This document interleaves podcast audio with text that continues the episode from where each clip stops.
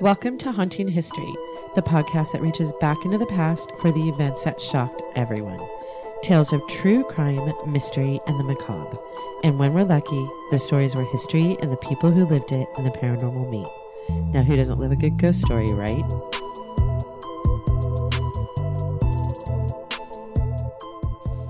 Welcome back to Haunting History Podcast. I'm your host, Kat, and joining me is my forever co host, Haley. Hi. Today we are on part two of Lizzie Borden, the trial.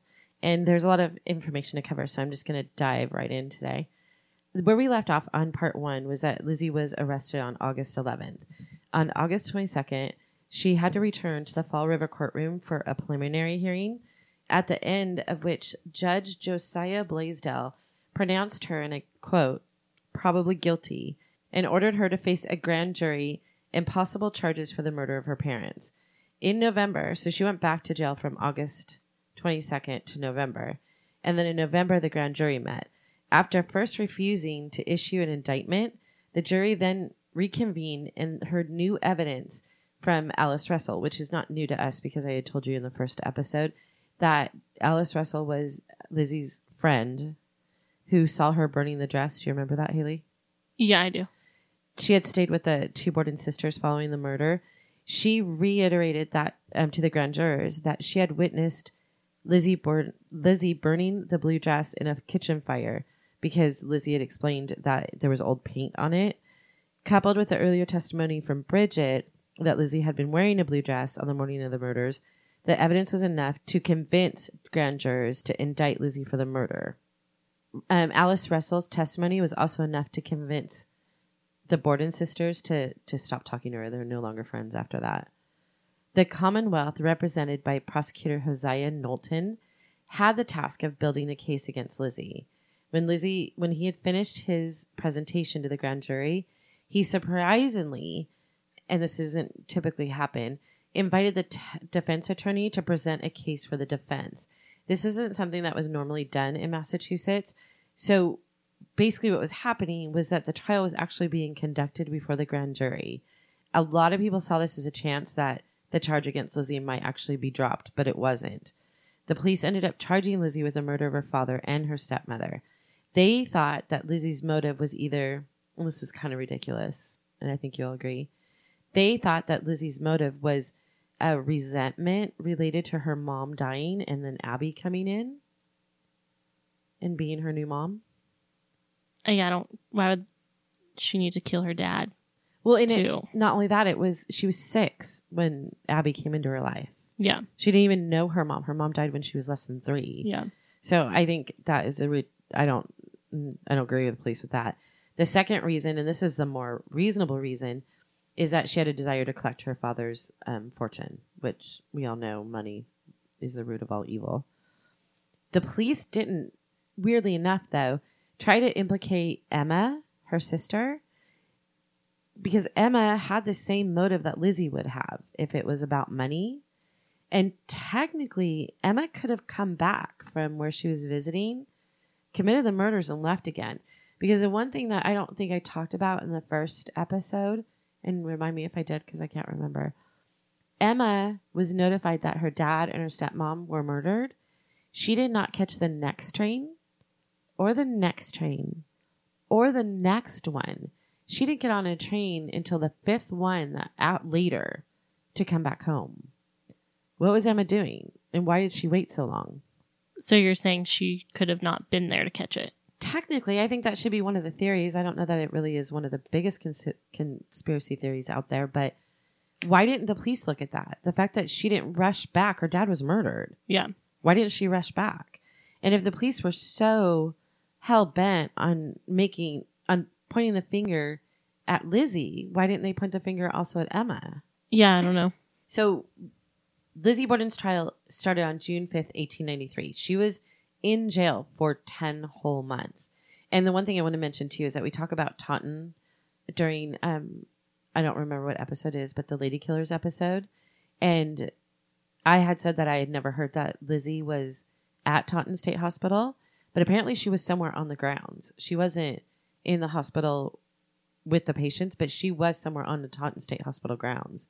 I recently found out. So she was in jail. She was at Taunton for 10 months in jail. And five days before the trial, which I thought this was really interesting, the trial began on June 5th. On June 1st, another axe murder occurred in Fall Rivers. And this time the victim was Bertha Manchester, who was found hacked to death in her kitchen. And the similarities between the Manchester murder and the Borden's murder were striking. And the jurors knew about this. So I think the jury sort of went in with the idea that it uh, it happened again. Do you know what I'm saying? Yeah. So like they're thinking, Hey, maybe Lizzie really didn't do this. right. Um, judges Caleb Blodgett, Justin Dewey, and Robert Mason. At the time, there were three judges that would preside over a trial. A trial. The prosecutors were Hosiah Knowlton, which I said, and William Moody.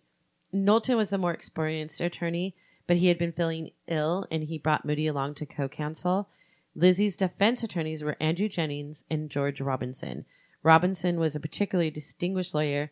Had he had been the governor of Massachusetts. Moody opened the prosecutor's case by describing the facts to the jury and preparing them to accept the idea that a woman could have committed such a horrible crime. Now, this is part of the problem. Most people didn't believe that a woman could have done what happened to Abby and Andrew. They find it hard to believe. Is that something do you think they would find hard to believe now? I think it would still be questioned, but not in the same way. That they did back in 1893. Yeah. Like I still think people don't think women kill people, but I don't think to the severity of.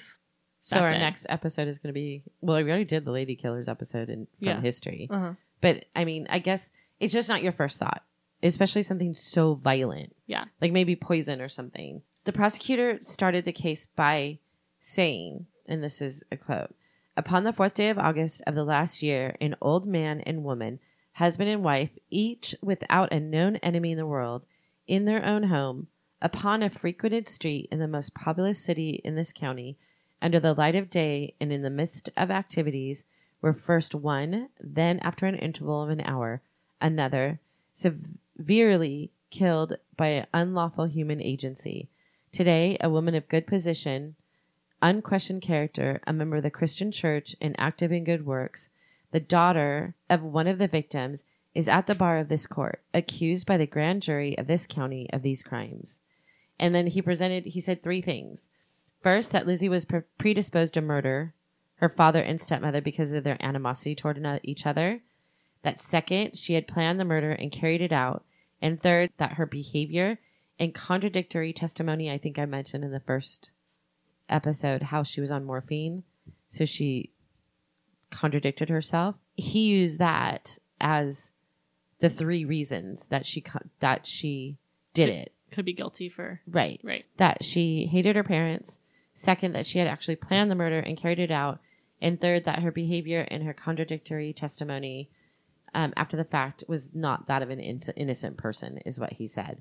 He did an excellent job, and many have regarded him as the most competent inter- attorney that was in the case, that was involved in the case, both sides. At one point, he threw a dress on the prosecution table that he had planned to admit into evidence, when he did it, the tissue there was um, I think I said in the first episode that they had taken the skulls and took the skin off and brought the skulls into court.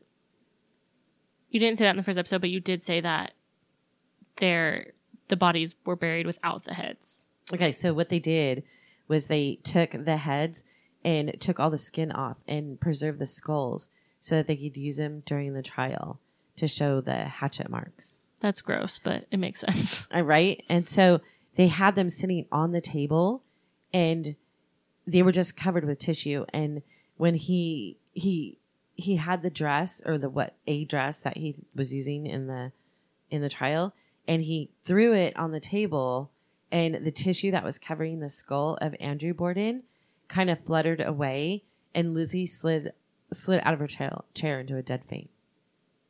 Like lost it, which I, they shouldn't have had her. They shouldn't have had that in there anyways.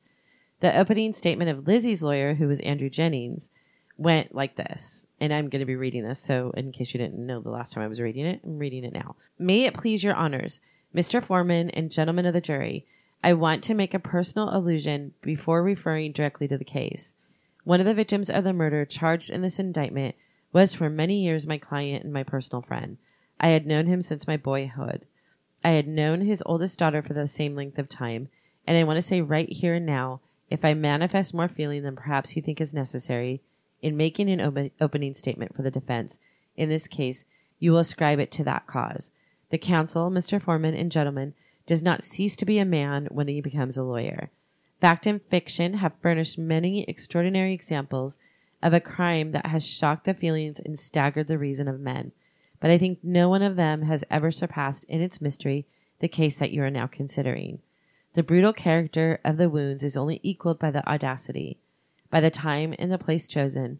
And Mr. Foreman and gentlemen, it needed but the accusation of the youngest daughter of one of the victims to make this act, as it would seem to most men, of an insane person or being. A young woman, 32 years of age, up to the time of spotless character and reputation, who had spent her life nearly in an imme- in that immediate neighborhood, who had moved in and out of that old house for 20 or 21 years, living there with her father and with her stepmother and her sister. This crime that shocked the whole civilized world, Mr. Foreman and gentlemen, seemed from the very first to be laid at her door by those who represented the government in this investigation. We shall show you that this young woman, as I have said, had apparently led an honorable, spotless life. She was a member of the church. She was interested in church matters. She was connected with various organizations for charitable work. She was ever ready to help in any good thing, in any good deed, and yet, for some reason or other, the government in its investigation seemed to fasten this crime upon her. A prominent point of discussion in the trial, with the hatchet head found in the basement, which was not convincingly demonstrated by the prosecution to be the murder weapon. A prominent discussion in the trial or the coverage of it was that the hatchet head found in the basement was not convincingly demonstrated by the prosecution to be the murder weapon. Prosecutors argued that the killer had removed the handle because it would have been covered in blood, obviously. One officer testified that the ratchet, the, I keep wanting to say ratchet instead of hatchet, hatchet handle had been found near the hatchet head, but another officer actually contradicted what he said. And then no bloody clothing was found at the scene. Russell testified that on August 8th, she had witnessed um, Borden burning the dress on the kitchen stove. And um, during the course of the trial, defense never attempted to challenge this claim, whether or not there was paint on the dress or that I mean, they kind of just took Alice's word for it that this is what happened. They didn't even ask Emma about it during the trial, I guess. Lizzie Borden's presence in the home was also a point of dispute during the trial. According to testimony, Sullivan entered the second floor of the home at around 1058 and left Lizzie and her father downstairs. Lizzie told several people that at this time she went into the barn and was not in the house for 20 minutes or possibly half an hour. And then a gentleman named Hyman Lubinsky testified for the defense that he saw Lizzie Borden leaving the barn at 11:03, and then Ed Charles Gardner confirmed the time. At 11:10, Lizzie called Sullivan downstairs, told her that Andrew had been murdered, in order not to enter the room.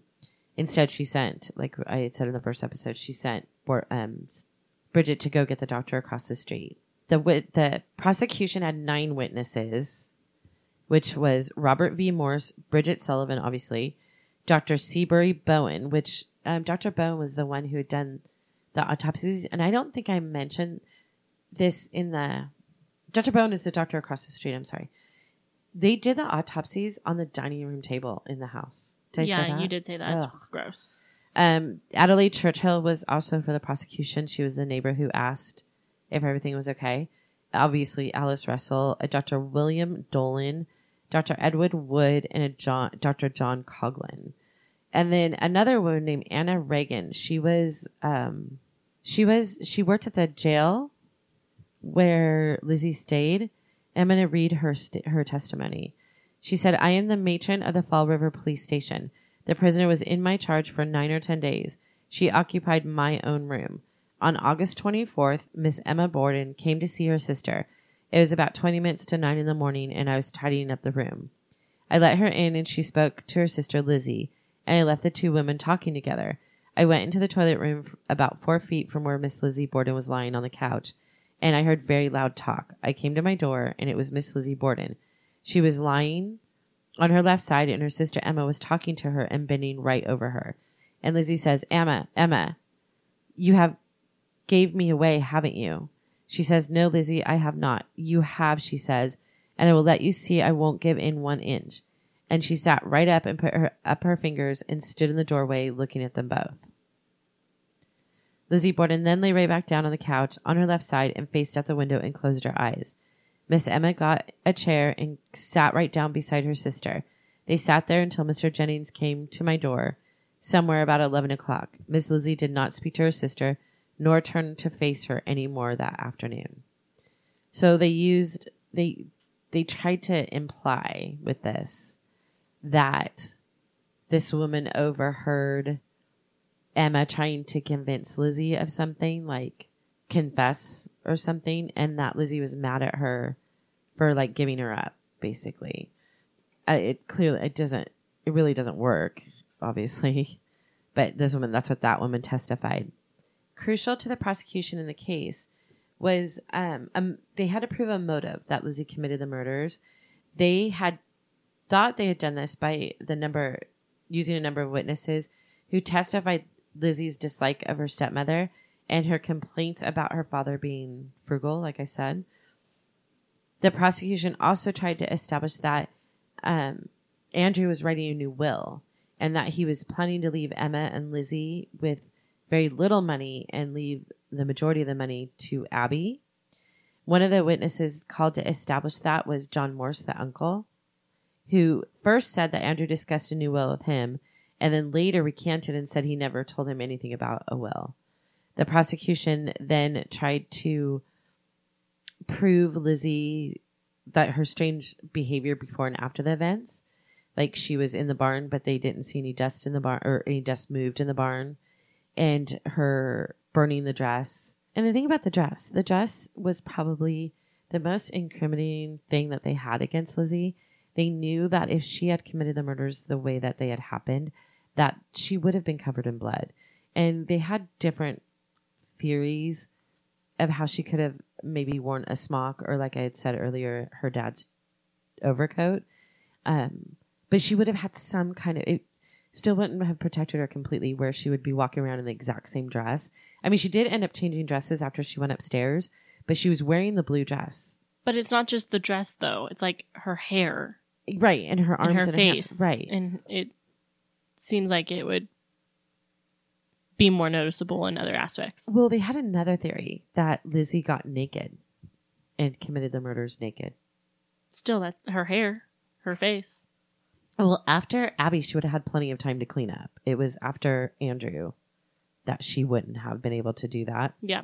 For the for the defense, the after the opening statement, they had called. They had, I believe, only four witnesses. Uh, Dr. Benjamin Handy testified that, and this is a quote: "I'm a physician and have been practicing medicine in Fall River for nearly 20 years. I went by the Borden house on the morning of the murders at nine o'clock." and again a little after 10:30 saw a medium-sized man of very pale complexion with his eyes fixed on the sidewalk. He was passing slowly towards the south. He was paler than common and acting strangely. I turned in my carriage to look at him. Never having seen him before, had a light suit of clothes, collar, and necktie. Have searched for him since, been to the police station to look at various persons, but have never seen the young man since. So clearly, what the defense was trying to do was to give reasonable doubt that put in the minds of the jurors that there were other people seen because they cross examined him and he reiterated what he had said and he said that the man was walking very slowly, scarcely moving. He was agitated or weak, staggering or confused or something of the kind. Did not appear intoxicated, seemed mentally agitated, showed this by intense expression on his face. I think I had seen him on the previous day. He did not stagger. I did not mean to say he staggered. He didn't. His body oscillated. He did not appear intoxicated. I know the defendant. I had a cottage at Marion at which she was expected. So he's basically putting a thought in their mind that there was another person that could have done it. And then Hyman Lubinsky, one of the other witnesses for the defense, said that I am an ice cream peddler working for Mr. Wilkinson of 42 North Main Street. I peddle ice cream by the team, i.e., it's a, which is a drive wa- drive wagon, a wagon with ice cream on it. On the day of the murder, I left the stables a few minutes after 11 and drove by the Borden house. I saw a lady come out the way from the barn right to the back part of the house, the north side stairs. She had on a dark colored dress, nothing on her head, was walking very slow. I didn't see her go into the house. I've seen the servant at that house and delivered ice cream there two to three weeks earlier. This woman was not the servant. So he's basically saying that he did see Emma, I mean, sorry, did see Lizzie outside coming from the barn at the exact time that she claims that she was. Um, they also had Emma Borden on the stand. And then they had a man named Joseph LeMay who said that he testified on the 16th day of August that he was at his farm n- north of City Hall. While traveling into the woods for the purpose of cutting poles, he reached a turn in the road. He heard the words, Poor Mrs. Borden, repeated, repeated three times. He saw a man sitting on a rock behind a wall in some brushwood. He tried to speak to the man in French twice, but received no answer. On speaking him to him the second time, the man got up with a hatchet at his side and shook it at him. He stepped back and put his own axe up in a defense against the man, and they remained in that position for a few minutes. The man turned, leaped over the wall, and disappeared into the woods. And he said that he notified the police the same evening that this happened. So, two of the witnesses claim to, and it could have been the same man even, claim to have seen someone else that could have done the murders, right? The trial itself lasted 14 days, and news of it filled every front paper, front page of every major newspaper in the country. Between something like 30 to 40 reporters from Boston, New York, um, were in the courtroom every single day. This is how big it was. The trial had begun on June 5th. And there was a day to select the jury, and the jury consisted of 12 middle aged farmers and tradesmen. The prosecution spent the next seven days putting their case together, and the defense only used two. The thing, the other thing is too, is that um, one of the attorneys that was supposed to represent the the state of Massachusetts, he was the attorney general, and he backed out at the last minute. That's why this other attorney got it because of Lizzie had so many supporters, and particularly women's group and religious organizations, and like none of the attorneys wanted to prosecute her, which you rarely, rarely ever hear uh, about. That there were people that were. You always hear like the song, the nursery rhyme, or no, I keep calling it a nursery rhyme. It's not a nursery rhyme. That forty-one The creepy song. yeah, the creepy song. Um, the dirge. I don't. It's called something. I wish I would have figured it out and before we recorded this again. But they, um, you always hear about that, but you didn't. You never hear that there were groups picketing, religious organizations and women's groups, like picketing, saying to let Lizzie go. That believe that she was innocent. On Saturday, June tenth, the prosecution attempted to enter uh, Lizzie's testimony from the inquest into the record.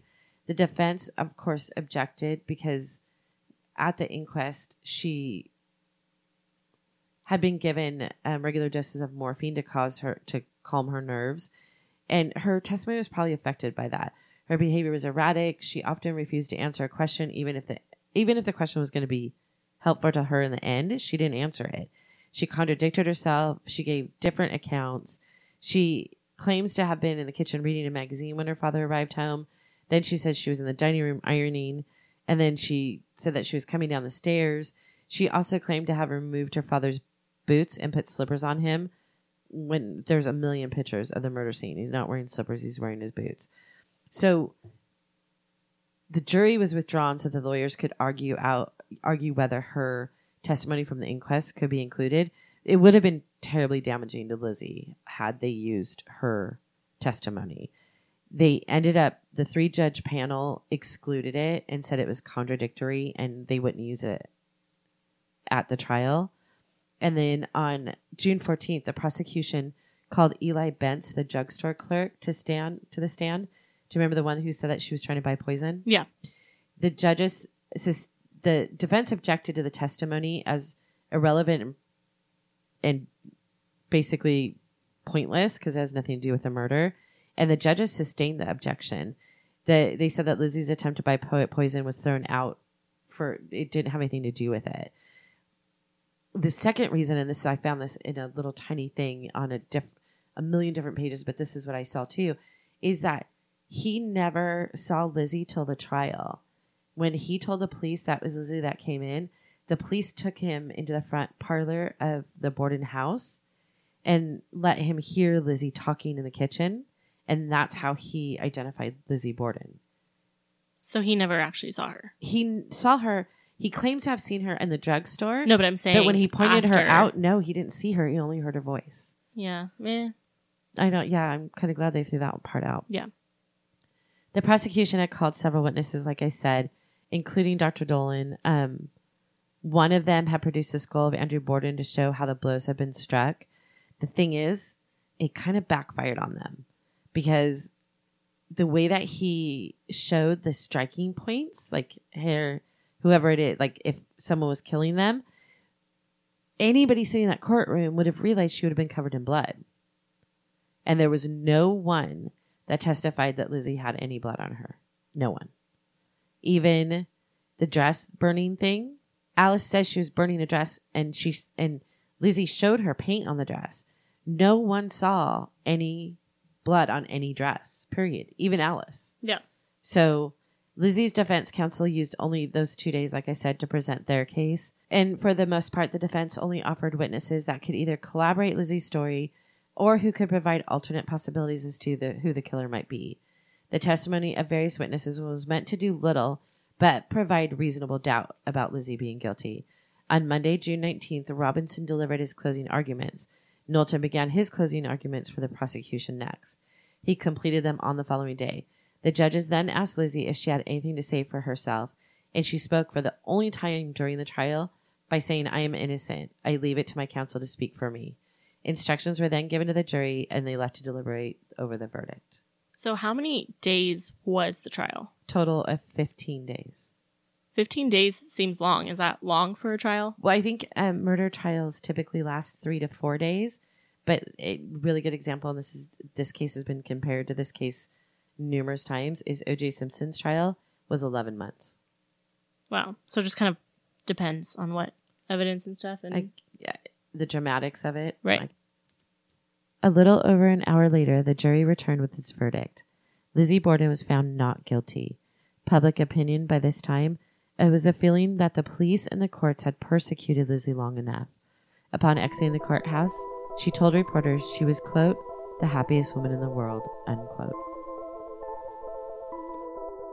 Thank you for listening to this episode of Haunting History Podcast. Be sure to like, follow, and comment on Facebook, Instagram, and Twitter at Haunting History Podcast. And don't forget to subscribe, rate, and review wherever you listen to all your favorites. Visit our website at hauntinghistorypodcast.com for more information on each episode. Until next time, I'm Kat, and remember, the living are far scarier than any ghost.